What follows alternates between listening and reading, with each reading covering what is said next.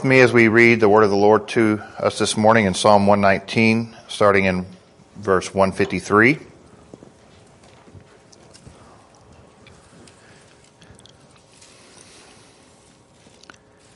And this is the word of the Lord to us. Look upon my affliction and rescue me, for I do not forget your law. Plead my cause and redeem me. Revive me according to your word. Salvation is far from the wicked, for they do not seek your statutes. Great are your testimonies, or your mercies, O Lord. Revive me according to your ordinances. Many are my persecutors and my adversaries, yet I do not turn aside from your testimonies. I behold the treacherous and loathe them, because they do not keep your word. Consider how I love your precepts. Revive me, O Lord, according to your loving kindness. The sum of your word is truth, and every one of your righteous ordinances is everlasting. Lord, I pray this morning that we as a people would be revived. We would be quickened by your Holy Spirit.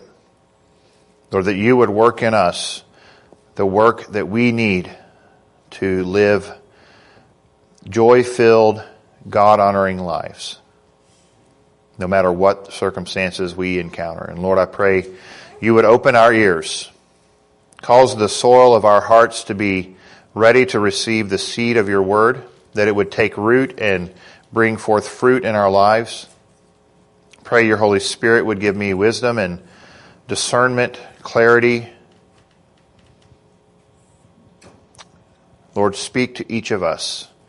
Lord, I pray for our children as well that you would open their ears to hear your truth, that they would begin to question their relationship with you. Lord, that they would begin to see their need for you. And Father, that you would open their hearts by your Holy Spirit to hear the gospel as your word is preached. We thank you for this, Lord, and we trust that you will be with us in Jesus' name. Amen. Be seated.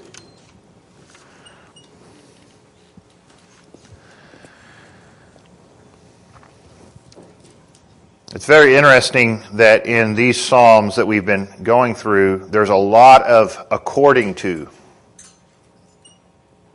And I want to title this morning's message, Remember, O Lord. Remember, O Lord. Because the psalmist is not telling God he has to do something because he deserves it.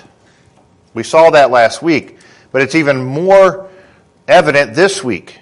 He's calling upon the Lord to revive him, to give him life, to quicken him from the dead according to His Word, according to what God has said. So he's calling God to remember what He said, to remember who He is.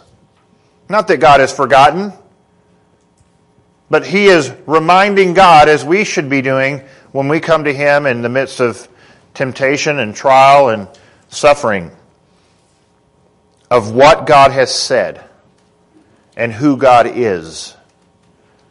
And so, as we begin this section, we see him calling out to the Lord. He's saying, Look at me. I don't know where you're at right now. I don't, I don't feel your presence, but look to me. Right? He says, Look upon me or, or see my affliction.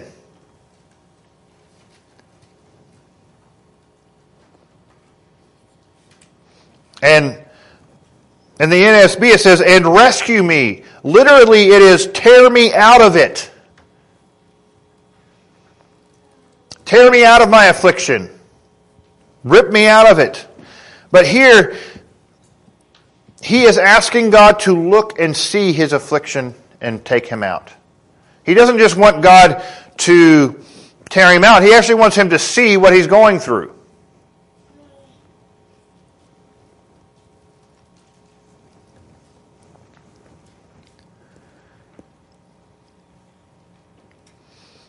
Oftentimes, I think we miss out on the fact that God does see our affliction, and we just want deliverance. We don't care if God sees our affliction. But the psalmist is, is asking for that. And oftentimes for us, what happens when affliction comes? What do we forget? What is, what is natural when you're in the midst of a trial? What's the last thing that you remember? Well, it's what the psalmist says he has not forgotten. Right?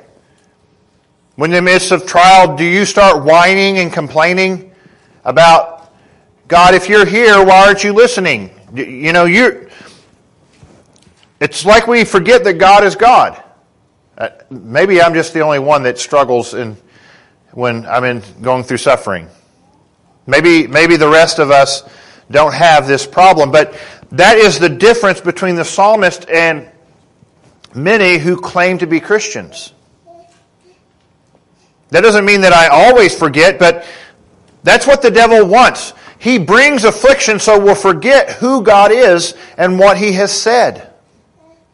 But the psalmist is saying, See my affliction, rescue me from it, or tear me out of it, because, why should he do this? For your law I have not forgotten. His affliction didn't result in forgetfulness. He didn't forget God. He didn't forget who God was, and he didn't forget what God had said.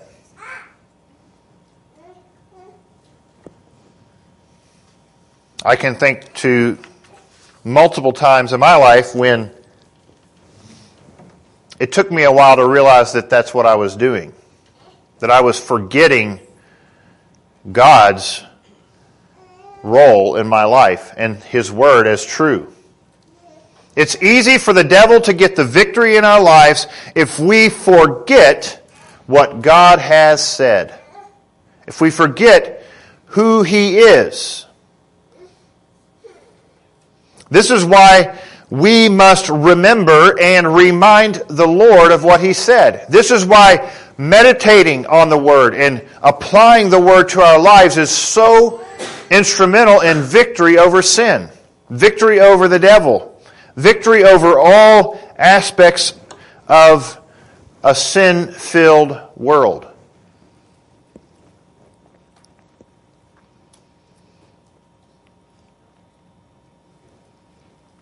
Another problem is for many of us, it's not just that we haven't forgotten, we haven't remembered.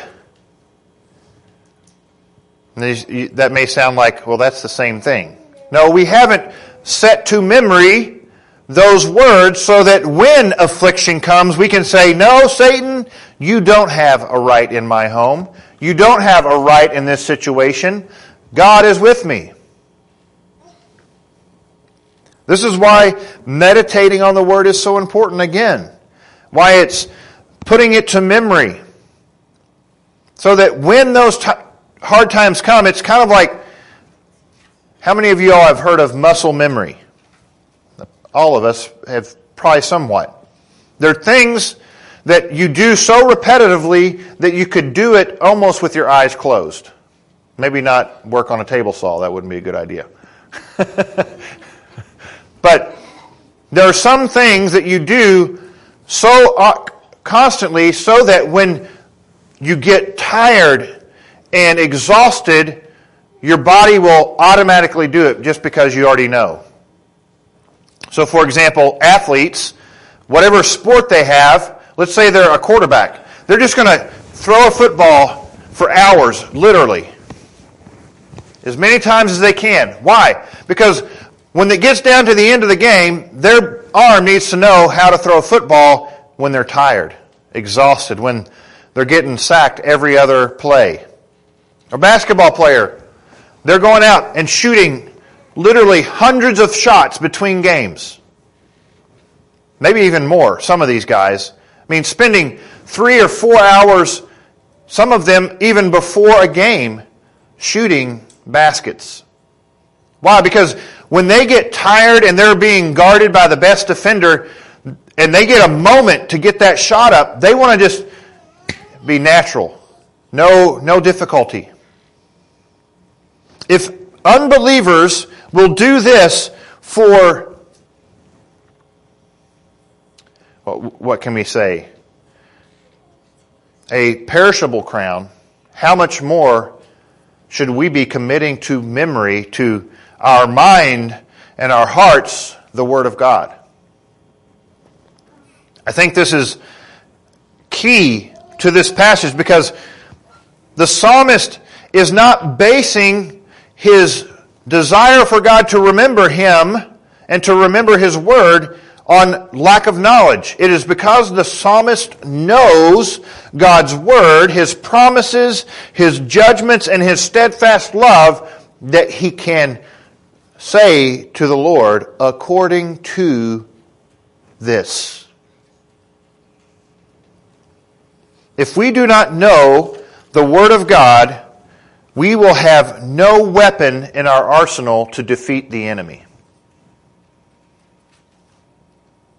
The psalmist, if you remember when Jesus was talking to the disciples, he said, Don't worry, I'm going away, but I'm sending the Holy Spirit, and He will bring to remembrance all that I have said. Why? Because they had been hearing these things. And interestingly, Jesus didn't say things you know, just once. There were many times Jesus said things multiple times to them. And you see that throughout um, the Bible. God teaching the same story again through a different person, through a different situation. Why? Because as human beings, it's easy for us to forget. So I just want to, to put a situation out there. Let's imagine in an athletic world. You have this guy who's just super athletic, but he, he only takes 10 shots of practice every day. Just 10 shots. Doesn't matter where they are. And then we have this other guy who's moderately athletic, but he's taking a thousand shots a day.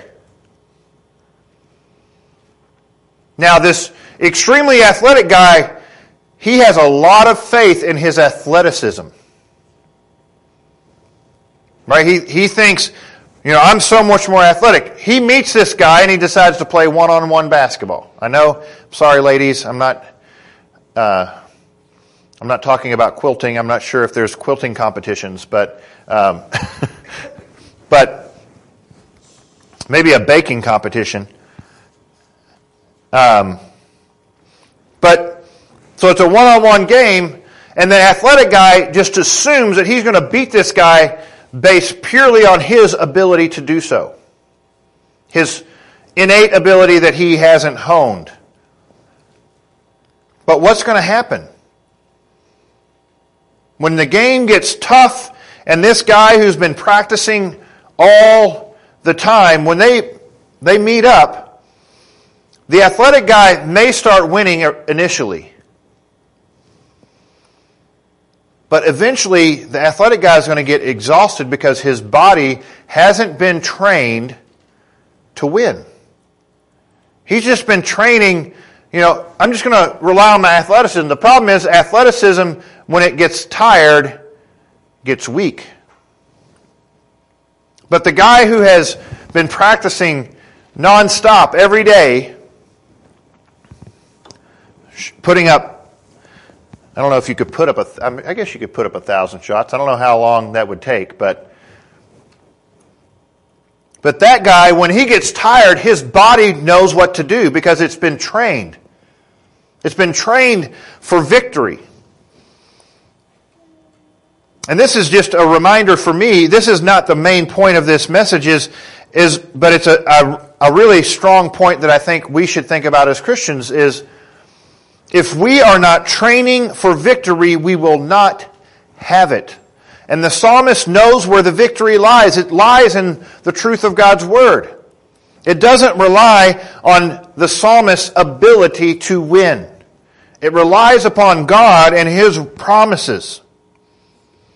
And so when the affliction comes, he has a stockpile of weaponry to use against the devil. Really, if we want to say this, the psalmist had been stockpiling WMDs for ages. If you don't know that, weapons of mass destruction. He knew what the word said, and he knew the power of God's word.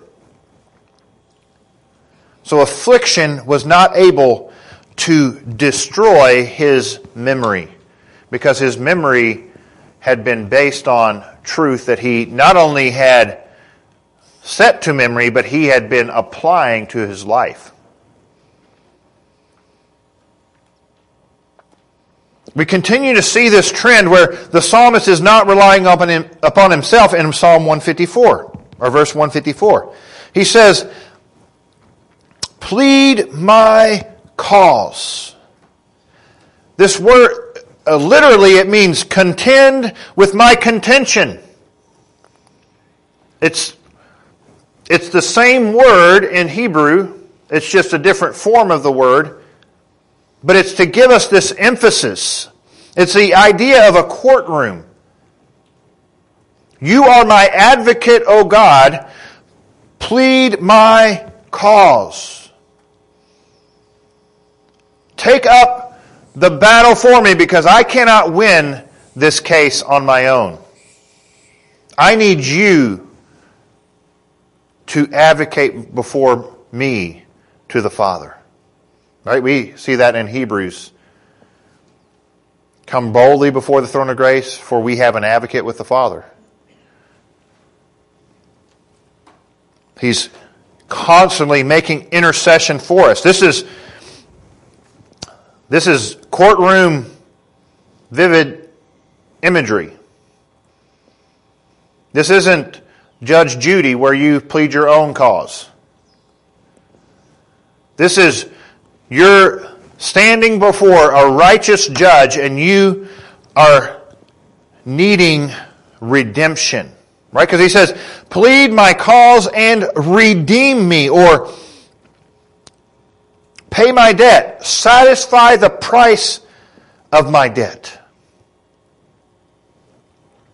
This word, redeem, in the Hebrew, harkens back to the kinsman redeemer.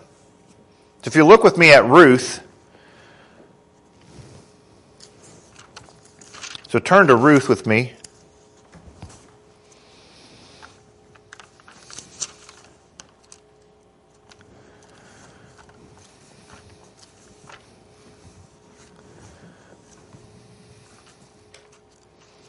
Ruth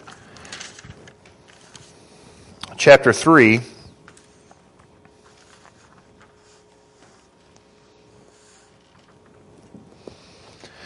And it's interesting, Boaz is this kinsman redeemer.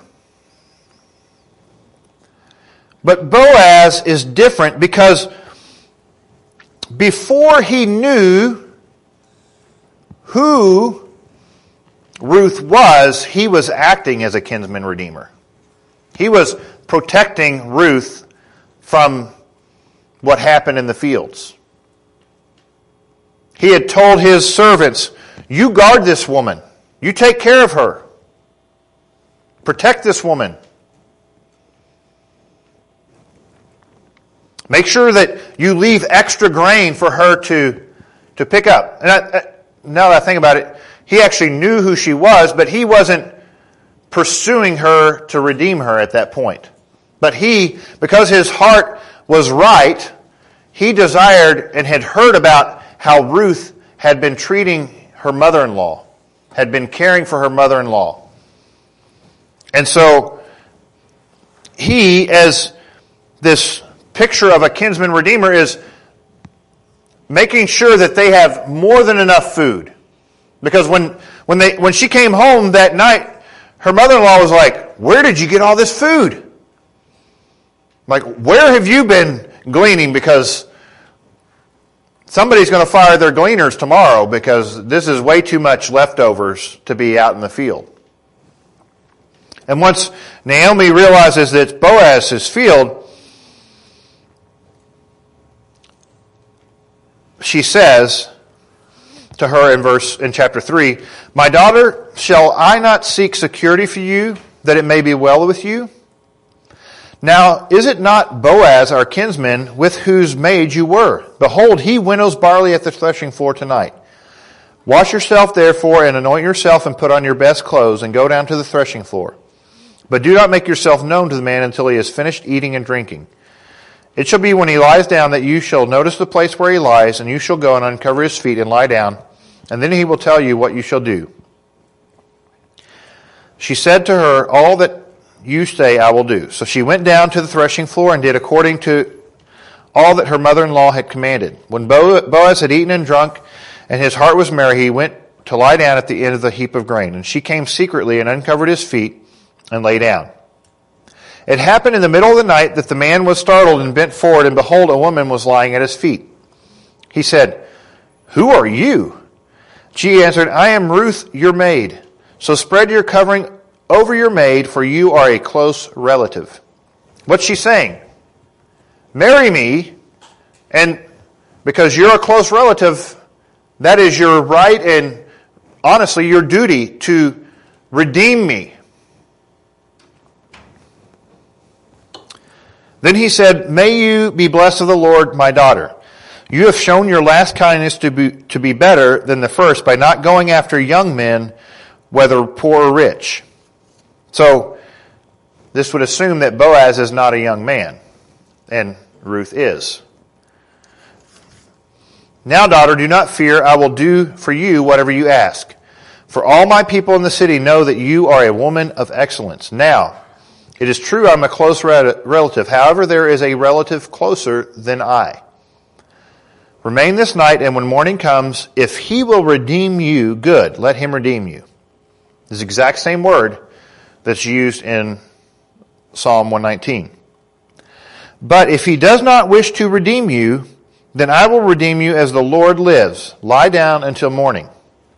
So we know the story, right? He goes and he, he, he finds this close relative and he says, you know, there's some land here. Would you like to redeem that? And of course the guy's like, yeah, yeah, I want that land. He says, oh, well, there is one little catch. There's this this uh, Moabite woman named Ruth. You you got to marry her. You got to redeem her too. She's she's a part of the land. She she's this is her inheritance by marriage to um, these boy this this son of Naomi. And he's like, oh, well, I guess I don't need that land that much. And Boaz ends up being the kinsman redeemer. He takes her as his own wife. And they have a child who ends up being David's grandson, or David's grandfather. So I don't think here in Psalm 119 it's an accident that we see this redemption picture being painted here. The psalmist needs someone to protect him. He is, he is at the end of his power. And so he's asking God to contend for him, to, to plead his cause, and to redeem him, to, to bring him into his family.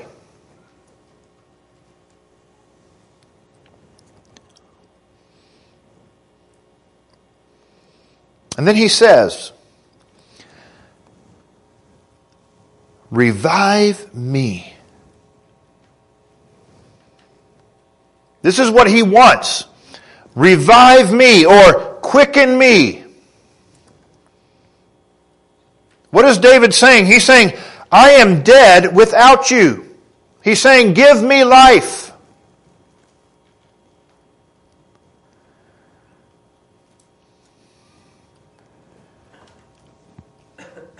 And why would God give him life? Why would God give the psalmist life? Well, the first reason is his promise. The first reason. Because he says, Revive me according to your word. This word, translated word, is literally promise.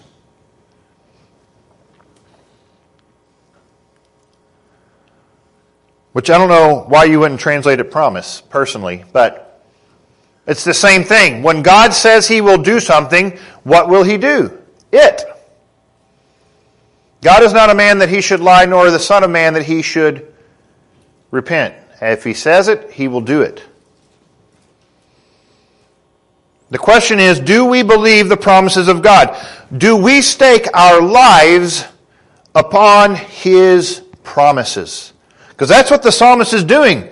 He's asking God to plead his case and to redeem him, to give him life based on his promise, not on how good of a person David is. Not on, based on how many times David has won the victory against the enemies of Israel. Not based upon how many times David has gone to the temple. Not based upon the amount of times David has worshiped before the Lord. No. On the promises of God. And how would he know those if he hadn't put them to memory?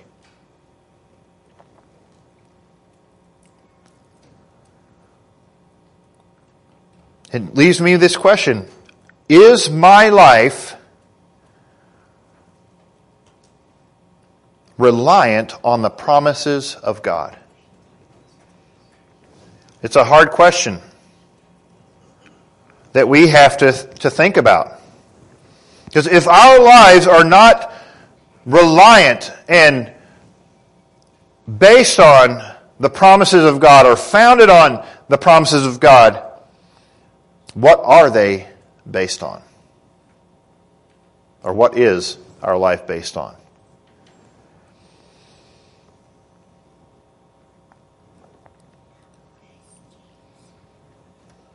It's interesting here. The psalmist isn't asking for an arsenal. He's not saying, Lord, you know what? You know what would give me life? A thousand chariots in my arsenal. Or a thousand horsemen. Or a thousand, um, I just lost the word. Sling, slingshot men. I don't know how you say it, but men who can throw a, a slingshot really well. No, he is, he is asking God for life according to God's promise. He's not asking, hey, give me these things, because he knows that the promises of God are the weapon that is incomparably valuable. No gun in our arsenal is more powerful than the promise of God. None. You can get one of these nuclear, go buy a nuclear silo with the weapon inside, and still not as powerful as the promises of God.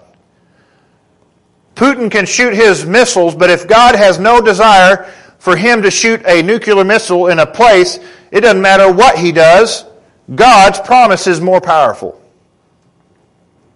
It will go off course.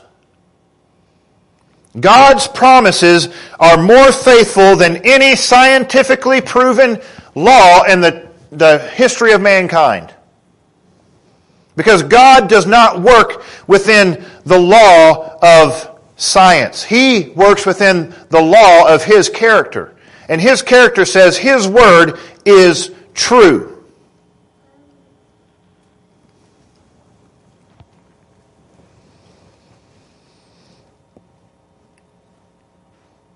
Now, I know what I'm about to say is not super, super popular, and you may disagree, and that's fine. But when my enemy comes against me, I have the promises of God. I don't need a shotgun under the pillow or a 9 millimeter in my drawer. Because God is faithful. God's promises are far more valuable far more powerful than anything that man can make. And the weapons of this world will continually get more and more destructive and powerful. But no matter to what extent the power of man's weapons are, God's word and his promise will always be above and beyond that power. I mean, we hear about these men who are serving God in nations where it's illegal.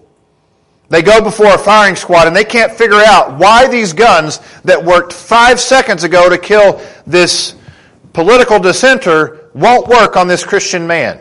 Not saying that God always doesn't allow martyrdom, because he does. But when God promises something, we must remember that he will do it.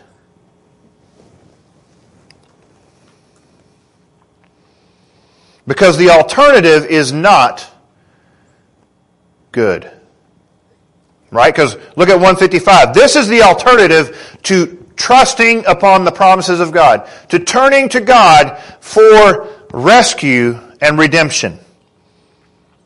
He says, Salvation is far from the wicked. Salvation, that which we rely on, that, that we need, all of us, that is far. It's distant. It's unattainable. And unfortunately, wickedness only serves to increase that distance. The further and further we wallow and, and walk into wickedness, the farther and farther away we come or become from salvation. This is the alternative. When we turn to men and their ways instead of the promises of God, we only increase the distance between us and the Lord. That doesn't mean that there's no hope if we turn to the Lord again. But if we are wicked and we walk in wickedness, we will only get further and further away from the Lord. Why is that? Because when we are walking in wickedness, what, we're, what are we doing? We are not following the statutes of God. We're not seeking, right? Because he says here, for they, the reason why salvation is far from the wicked is, for they do not seek your statutes. How many of you, when you have given into temptation and walking in sin, or even prior to Christ getting a hold of you, were seeking God's statutes in the midst of trying to be wicked. I don't know. I, I never have been that way. When I wanted to do wicked things, I didn't look, look in the Bible, okay, God's word says don't look with lust. Oh, that's, that's no big deal. Let's, let's go do that now. No. I'm not seeking his statutes if I want to sin. I'm, I'm trying to put them out of my remembrance. I'm trying to forget them, much less seek them, ugh, not going to happen.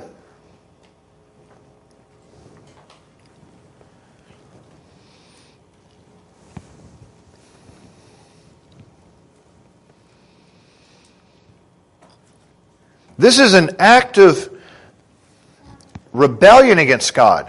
This idea of seek is to pursue. They pursue other things instead. They pursue their own selves, what they want to do. They're not pursuing God, they're pursuing whatever they think will give them pleasure and joy and peace, but in reality, it's a lie. Why? Because they aren't remembering the word of God. They are not relying on the promises of God.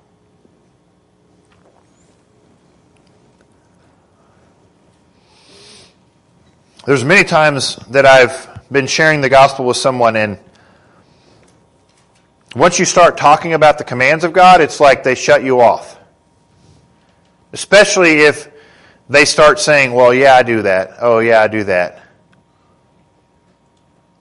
The more they realize that they're a sinner, the more they want to get away from remembrance that they're in sin. Because they know that if they hear the commandments and the statutes of God, then their wickedness will no longer be below their radar. Their conscience will begin to remind them, yeah, that's wrong.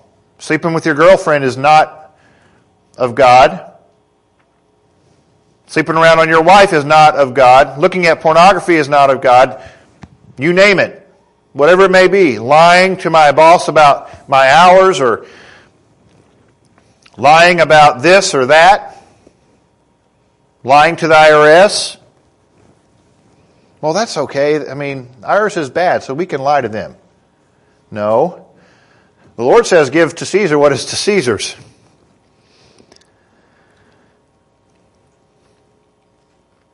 But the question for us is, what are we seeking? Are we seeking the statutes of God? Because if we aren't, there is a very good chance that we could be led astray and begin to walk in wickedness. Again, this all goes back to where does the Word of God come in our lives? What value do we place on it? Because we can't remind God of His Word if we don't even know what His Word says. We can't say, God, according to your promise, give me life if we, like, uh, which promise? Um, which promise did, does, applies to me? No, because we, we need to know the Word.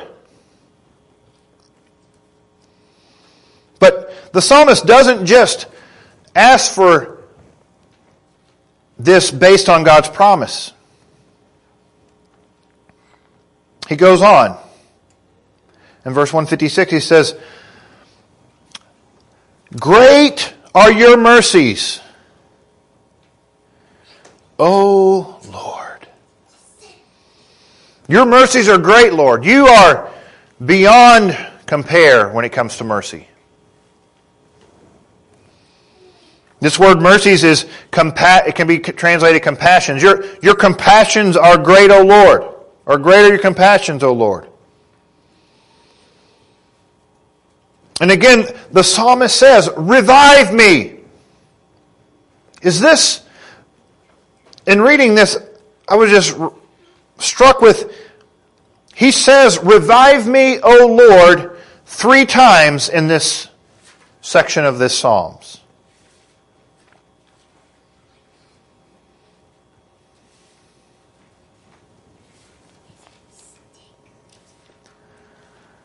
Right? We see it there in 154, 156, and 159.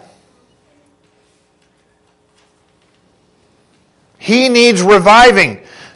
Is the psalmist following God before this? I believe he's regenerate. But he needs a fresh move of God in his life to bring life. Not just deliverance from his enemies, but life in, in God. It, it just it continues to point to me that in the book of Acts you see this as well. They're filled with the Spirit, but then God fills them afresh as they ask for courage in their witness. I believe as Christians, especially as charismatic believers, that we need to be asking for His reviving in our lives. Constantly.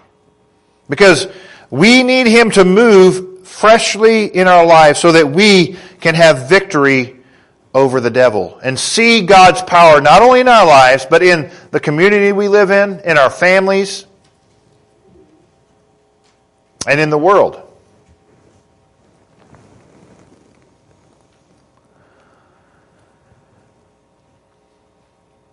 Just because we speak in tongues does not mean that we don't need reviving. That's the first evidence. It's not the continuing. We need fruit, overabundant fruit, constant fruit of God's work in our lives. That was a complete side note. But just to see this revive me, bring me back to life, give me life. And what does he say?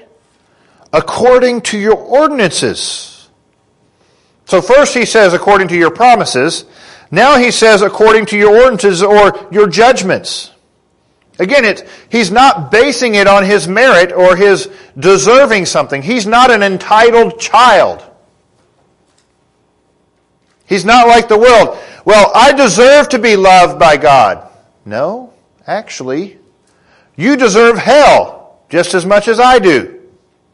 But God in His grace, because He is great in mercy, He's great in compassion, He gives me life, not based on who I am, but based on His promises and on His judgments, what He says in His Word.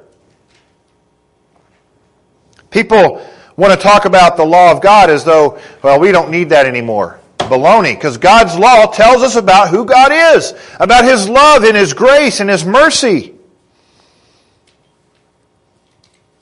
And the psalmist is not giving up on the judgments of God or the ordinances of God. Instead, he's crying out to God based on those things to have revival. He's reminding God not only of his promises, but also of his judgments and his ordinances.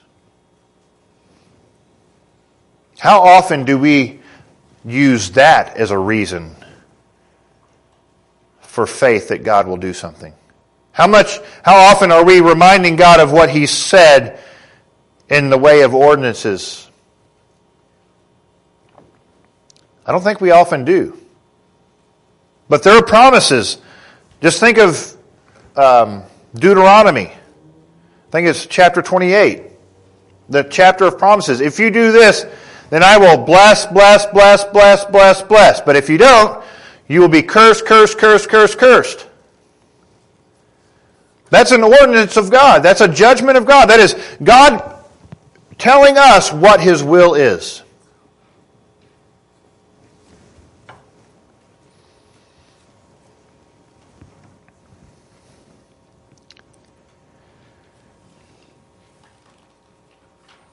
Do God's judgment bring us hope? Do His ordinances bring us hope like His promises do? Or do we just rely on those promises and not on the entirety of God's Word and His character? We need His judgments and ordinances just as much as we need His promises. The psalmist didn't just memorize promises, those are great. He memorized the Word of God. And so he realizes that God's judgments and ordinances, same word, are a means of life to his life. And he's, he's crying out to God, who is great in mercy, to give him life according to those ordinances, those judgments. He goes on, he, so he talked about how different salvation is for the wicked. It's far from them. And he get, again contrasts himself against those who are his enemies. He says, Many are my persecutors and my adversaries. Or this, this word persecutors is pursuers. And adversary, obviously, another word for enemy. So there are many people coming after him who are seeking to destroy him. They're his enemies. But in the midst of that, what does he say? He says, From your testimonies, I do not turn aside. Or I don't swerve away. It literally it's it's as though he's not stretching out to try to try to hold on to the testimonies and get as far away from God as possible so he can avoid these people. No, he's he's continuing to stay on the path that God has placed him on. He's not trying to avoid the difficulties that God is bringing in his life for his good. He's not swerving away from God's word because it's difficult. Because it's very likely that his pursuers and his adversaries, his enemies, are saying, well, if, if you don't do that, then it'll be okay. Well, you, you could just take, why don't you, uh, oh, you're going to pay cash? Okay, then I'm, I'm just going to, I'll give you a 20% discount. You're like, oh, I know why you're doing that. I've done business with someone like that. They said, Oh, yeah, I'll give you 20% off if you pay me in cash. I'm like, That's not fishy. I know what these men are doing. They're, they're not going to tell the government that they made money. Right? That's, that's why they want cash. But what if they tell me, what if they were to tell me, oh, you, hey, don't tell anybody that I paid you such and such sum. And that's the point where, as Christians, we say, you can be dishonest with the government yourself, but if they come asking me, which they wouldn't because there's no paper trail, but if they come, come asking me, I'm not going to lie for you. I feel like that's kind of what is going on here. Not, not that all of it, but oftentimes the devil will pursue us in the hope that we will turn aside from God's Word. That we'll give up, that we'll forget again His Word. Forget what God has said, His testimonies, His, His witness of Himself. That's why we have the Word of God. We see God's faithfulness throughout the generations. From Adam to this very day. God has not stopped being faithful. And we have example after example after example of imperfect people who God saved and preserved and brought out. Even to see out of one gener- of a whole generation of people, only two men made it into the promised land. That can sometimes cause a lack of hope. But those men did not swerve from God's testimonies, right? They were, they were threatening to stone them because they didn't agree with the other 10 spies. Right? Caleb and Joshua were willing to trust God. And they almost lost their lives because of it. But they did not back off and say, you know what? Let's just agree with them because I don't want to die. I don't, I don't want you to get the victory in killing me, so I'm just going to stop saying what I know is true.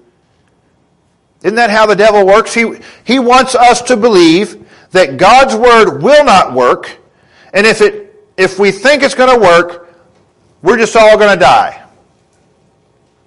Isn't that how the devil works in your mind? You know, if you trust God this way, you're going to, you're going to die and your family's going to go to jail. Well, maybe you've never had that happen, but when, when you're personally trusting for the, especially the, your children's health,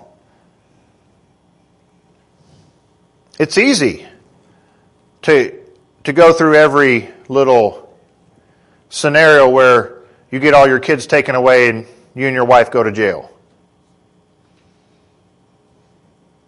And in the world we live in now, it's even easier. But God is faithful. We must stick to the truth. We must not, and we must be like the psalmist and not swerve or turn aside or avoid the testimonies of the Lord. We need to stick fast, to grasp a hold of them. Psalmist goes on. He says, I have seen those who deal treacherously.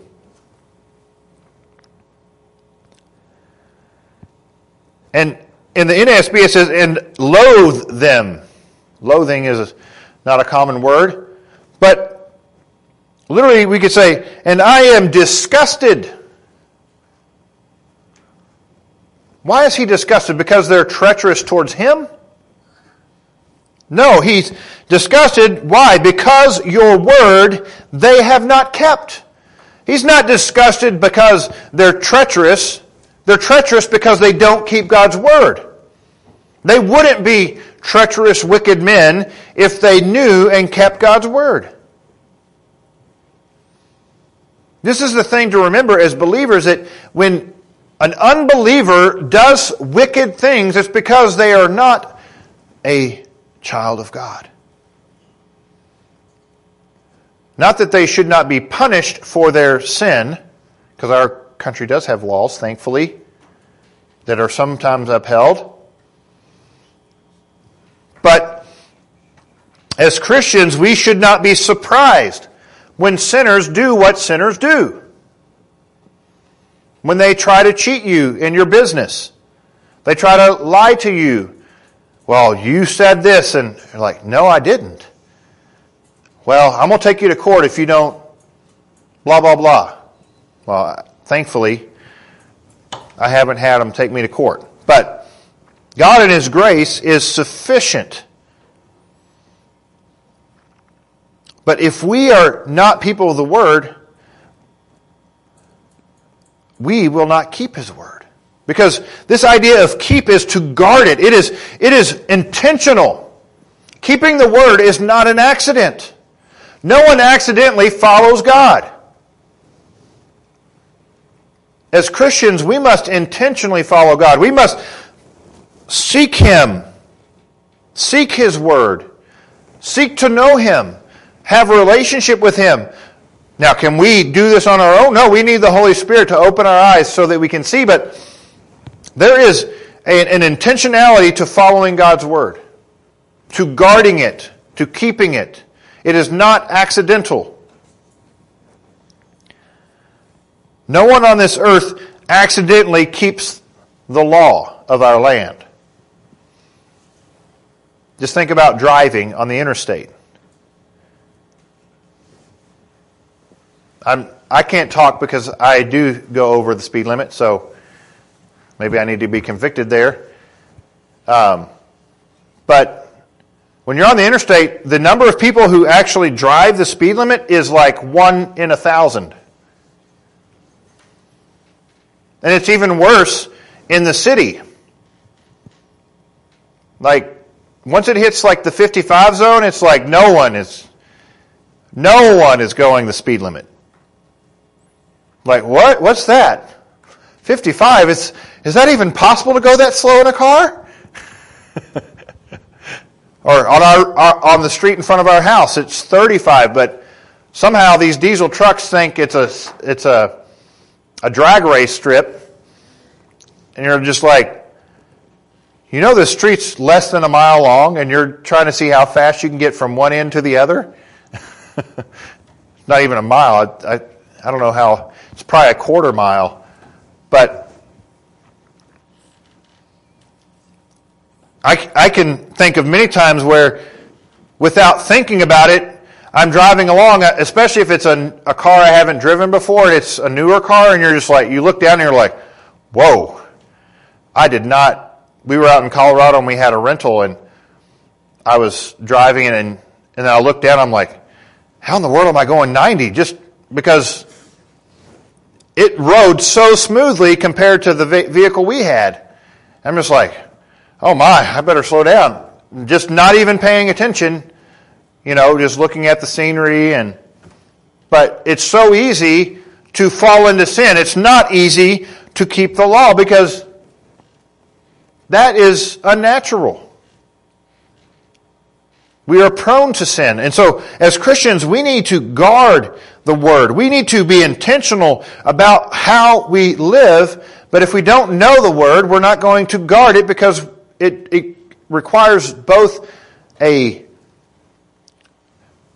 meditation of the word and keeping of the word.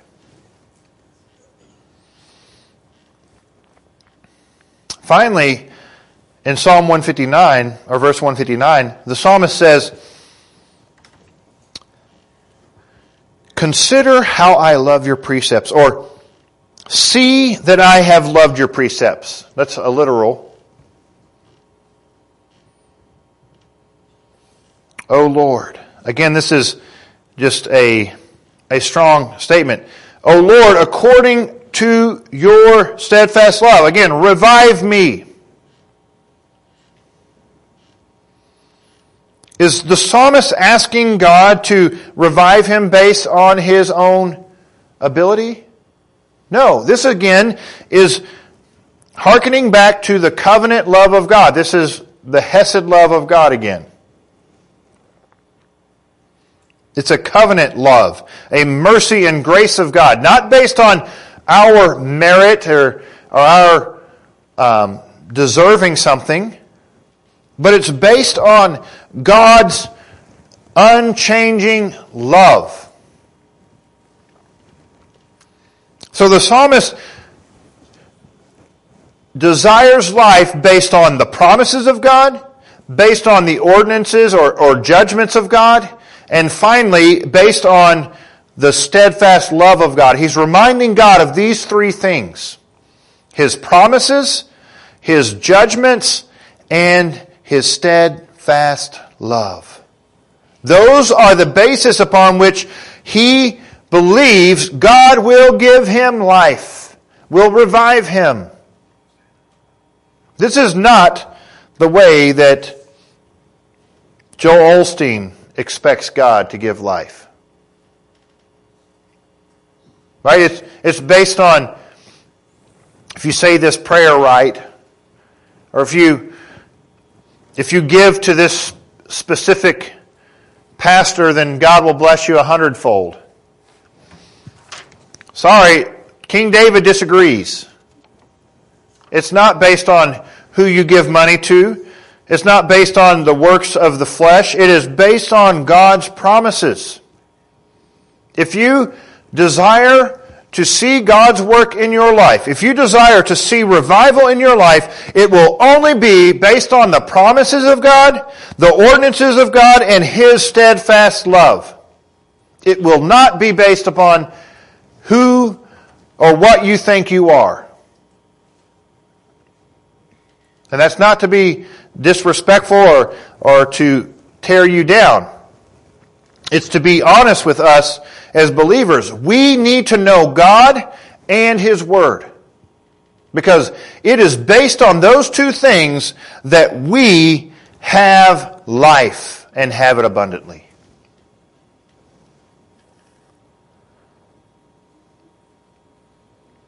We see a, a difference between the psalmist and, and those who are treacherous here too. The psalmist doesn't just keep the word, he loves the word. He loves the precepts of God.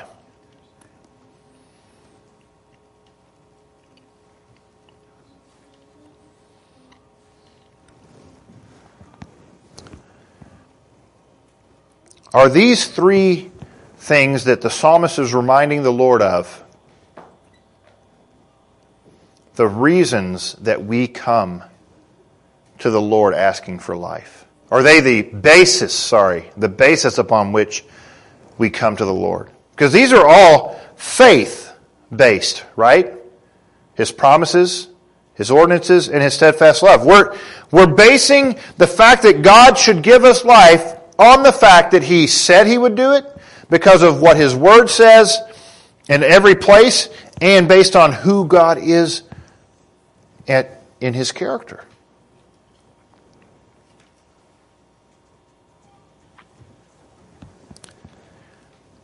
The psalmist encapsulates all of this in 160. When he says, The sum of your word is truth, and every one of your righteous ordinances is everlasting. You want a, you want a, a word to sum up this, this message this morning? That's it's right here. This word sum total translated sum total or sum, is the word epitome that we get. Now, I had to look this up because I haven't used epitome in a long time. Um, but epitome is a person or thing that is a perfect example of a particular quality or type. So think about this. The epitome of God's Word is truth. So, what does that mean? That means that God's Word is the perfect example of truth. That's what the psalmist is saying. There's no other perfect example of truth other than Christ Himself, the Word made flesh. But that's what He's saying. He's saying, Your Word, O God, is the epitome or the perfect example of truth. And if that's not good enough, he says, and every one of your righteous ordinances is everlasting. So this word ordinances, again, those judgments that he's going to God to give life for him, that's what he's talking about. Those ordinances are everlasting. They don't, they don't stop when the end of the age comes. They didn't start when God created the heavens and the earth. They have been everlasting. They have been as long as God has existed, which is forever. That means that God's Word and the ordinances of God that we are memorizing today have been true since before Adam and they'll be true after the apocalypse. At, in, the, in the end, in heaven. These words are still true. So that mean that in heaven I can trust these same words? What? Yes, we can still trust these words to be true when we make it to heaven. And yet we act like, I say we editorially, you may not be like me, but we act like, oh man, I would much rather read, and I'll be honest, I have to be careful about this. I'd much rather read this book or that book, but here are words that will not fail and aren't based on somebody's opinion. These are words that are true from the beginning, well, before the beginning of time, and will be true when none of us are here in this place anymore. When we make it to heaven, these words will still be true because they are the perfect example of truth.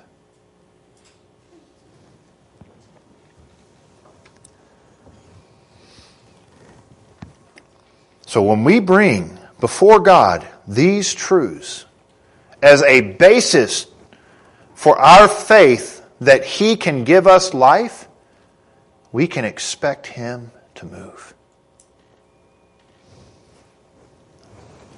Maybe you're not as excited as me, but that to me is very exciting. That we can trust these words that will not fail, that will not end, have a lifespan that is not a lifespan, but an, eternity span.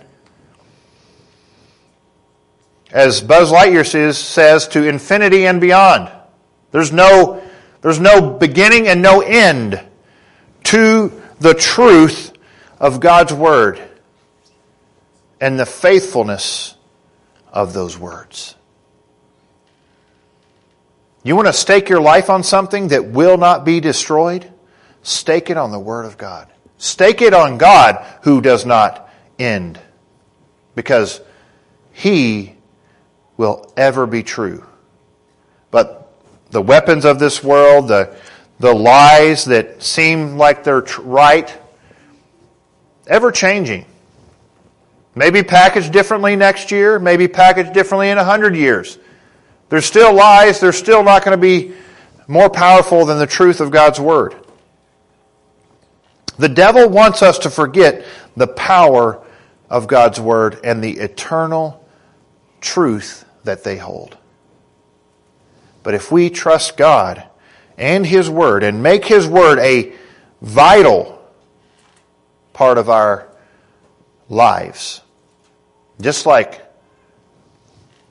eating breakfast, lunch, and dinner, I guarantee you if God's Word is in you, you will experience His life. Let's pray.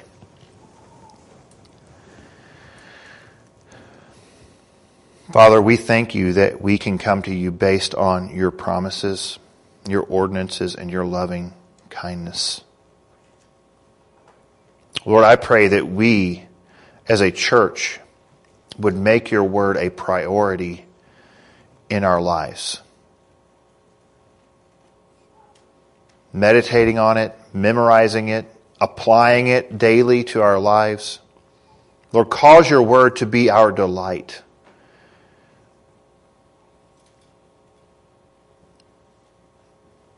Lord, quicken to our hearts a vision of the everlasting nature of your word. Father, that we would constantly compare the everlasting nature of your word to all that this world promises, and that we would continually be in awe of what you have said and who you are. Lord, we thank you for your word. We thank you that you give it to us. And I pray, Lord, that for myself and each of us, it would become a greater and greater delight with each and every day, every week, every year, that we would grow in our walks with you and desire and delight in your word.